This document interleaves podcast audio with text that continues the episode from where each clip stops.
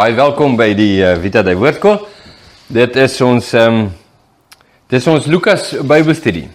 En uh, ek moet net sê ehm um, ek het nou ek het nou sopas die videoetjie gemaak oor uh die oënskynlike teenstrydighede in die Bybel rakende waar gaan mense as hulle doodgaan na aanleiding van navraag wat ek gekry het.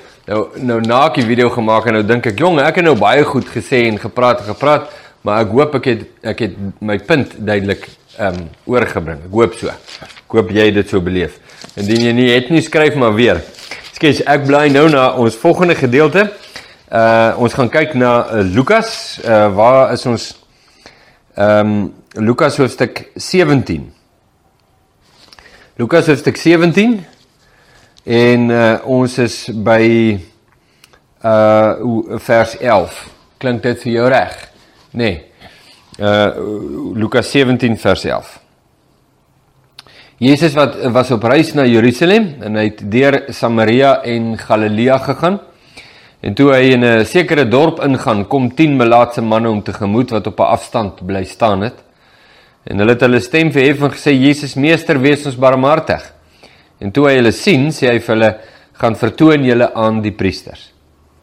En onderwyl hulle weggaan het hulle rein geword en een van hulle toe hy sien dat hy gesond was het omgedraai en God met 'n groot stem verheerlik.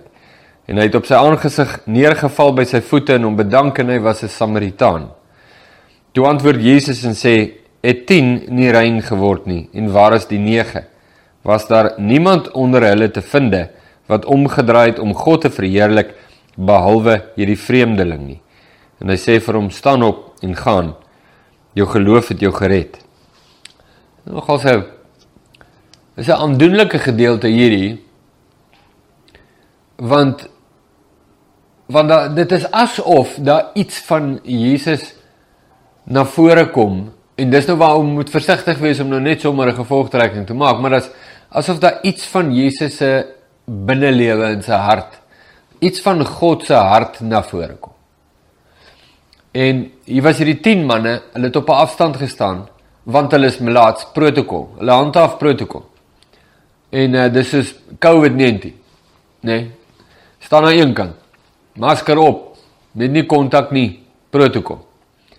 En uh en en Jesus sê gaan vertoon julle aan die priesters wat deel ook was van die protokol want as iemand genees word of reken hy's genees van melaatsheid moes hy hom eers aan 'n priester gaan vertoon om amptelik genees verklaar te word. Want sonder daardie amptelike verklaring en waarskynlik sertifisering kan hy hom nie eh, voeg by die gewone gemeenskap nie. So hy bly uitgeworpe tot en met daardie oomblik. So jy sê gaan met volg die protokol. Nou ook 'n lekker ding om te sê daai. Volg die protokol, gaan nou. En terwyl hulle gaan, word hulle genees. So daar daar daar was definitief geloof onder hierdie 10. Geloof in in Jesus se hulle kan sien hulle is melaats.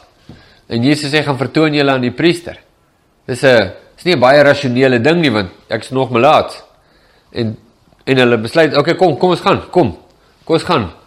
Weet met die verwagting dat iets gaan gebeur. Daar was definitief 'n verwagting. So hulle het definitief 'n idee gehad. Al was dit klein van wie Jesus is. Al was dit net dat hy 'n buitengewone wonderwerk bewerker is. So hulle draai om en gaan. En op die pad staan daar en en onderwyl hulle gaan word hulle rein. Val die melaatsheid van hulle af by wyse van spreking. En 'n uh, geweldige ding. Ek bedoel as jy verstaan wat die sosiale implikasies behalwe die gesondheidsimplikasies ehm um, van melaatsheid is. Gaan Google dit gerus. As jy nie weet nie, gaan Google dit. Ehm um, want melaatsheid was nog 'n groot saak tot hier in in die ek dink in die 1900s het jy nog steeds melaatse kolonies gekry op verskeie plekke in die wêreld. So die gesondheidsimplikasies is aklig, maar maar die sosiale implikasies van melaatsheid was was amper eksponensieel meer. Ehm um, omdat hierdie mense heeltemal uh uitgeworpe was, heeltemal uitgeworpe. So nie net ly hulle as gevolg van die siekte nie, maar hulle word ook as diere behandel en totale onwenslik is omdat die siekte so hoogs aansteeklik is. Heeltemal uitgerangeer. En uh so dink nou net en en en nou is hulle genees. So dit is nie net hulle is genees van 'n siekte nie, Hulle is genees van 'n siekte, hulle is herstel in die gemeenskap. Dit is net geweldig wat met hulle gebeur. Een van hulle draai na Jesus toe terug en dis waar dis waar ek sê is asof mense iets van die hart van God, van die emosie van God as jy wil, verskoning, sou raak lees. Waar Jesus sê het het 10 nie rein geword nie. En waar is die 9? Hier's net een wat terugkom.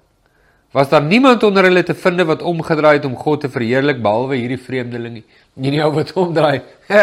is nog as nie 'n Israeliet nie. Hy word die Israeliete net geag as uh derde rangs. Wil ek met hom te doen nie raak en hom nie loop nie deur sy gebied nie. hy was verenig met 9 Jode net deur melaatsheid. En hulle is hulle saamgeboonder met dieselfde dodelike verworplike siekte. Maar maar hy's 'n Samaritaan en Jesus sê dit as 'n beskuldiging teen Israel. Teen Israel wat die verbonde van die belofte van die koms van die Messias het en toe die Messias kom hom nog steeds verwerp. En uh, maar daar's iets daarin. Ek het ek het 10 genees, net een het teruggekom om God te verheerlik. Daar's iets daar van van God se hart. Daar's 'n Uh, nou goed, ek gaan nou woorde gebruik wat wat ek verstaan nog voordat jy weet wat dit is. Ek het nou 'n idee wat dit is. Is heeltemal ontoereikend die woorde wat ek nou gaan gebruik. Ehm um, ek wil nie sê verlange nie want dit sou impliseer dat daar is behoefte by God. Maar ek wil amper so iets gebruik, die die hart van God. Dat die mens sal sê dankie Nou ek's versigtig om op hierdie terrein te loop want mens kan nou baie maklik 'n God skets wat uh jy weet wat behoeftig is en hy het mense nodig en wat ons weet dis nie waar nie, ons weet dis nie waar nie, maar ons moet nou probeer verwoord wat ons nou waarneem. En en dat Paulus ook vir die gelowiges gesê dat hulle God moet dank want dit is die wil van God. Dis God se hart, dis God se wil dat die mense hom sal sal dank, sal aanbid, sal verheerlik. So hier, hier kom God en hy doen iets wat menslik onmoontlik is.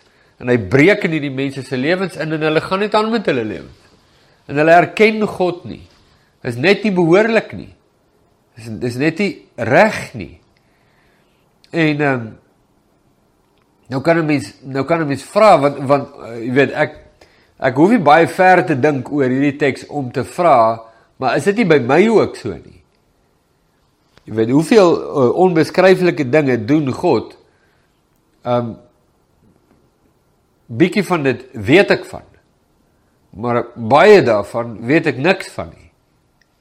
Ontdek ek net soos jare ontvou en ek het al groot groot goed in my lewe ontdek wat God gedoen het en ek het dit eers jare later ontdek.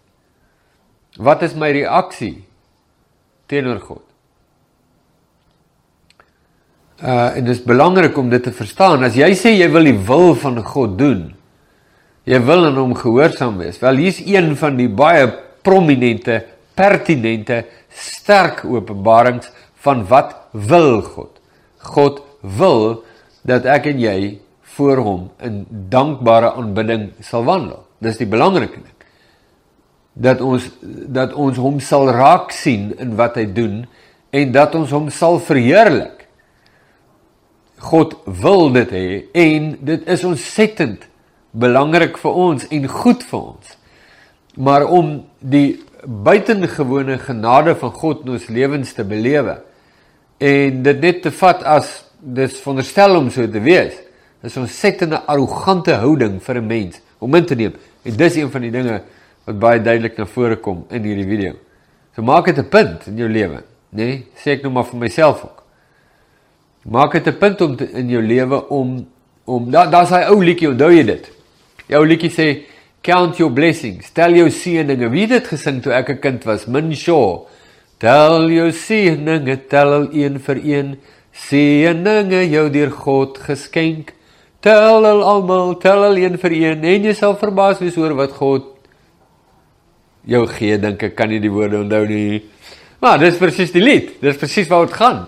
Dit gaan oor 'n instelling wat ons kan so maklik raak sien as mense dit nou wil moraliseer, ons kan nou so maklik, jy weet, ons instelling is wat het ons nie en ons het nie dit nie. Kyk wat hulle en wat het ek nie en dis altyd waar kom ek tekort en wat het ek, jy weet, wat het ek nie wat ek wil hê nie en so aan.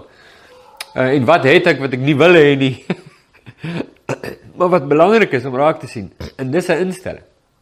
En dis een van die vrugte van 'n geboue hart voor God is om raak te sien en en duidelik te identifiseer waar God in my lewe aktief is en hom daarvoor te vereer. Dit is 'n besondere leefstyl, iets wat heeltemal heeltemal teenstrydig is met die wêreldse leefstyl. Ja, daar's iets kosbaar wat 'n mens daarin lees. Maar ek kan aanvaar dat mense baie meer uit daardie stukkie kanaal as dit wat ek net nou met jou gesels het.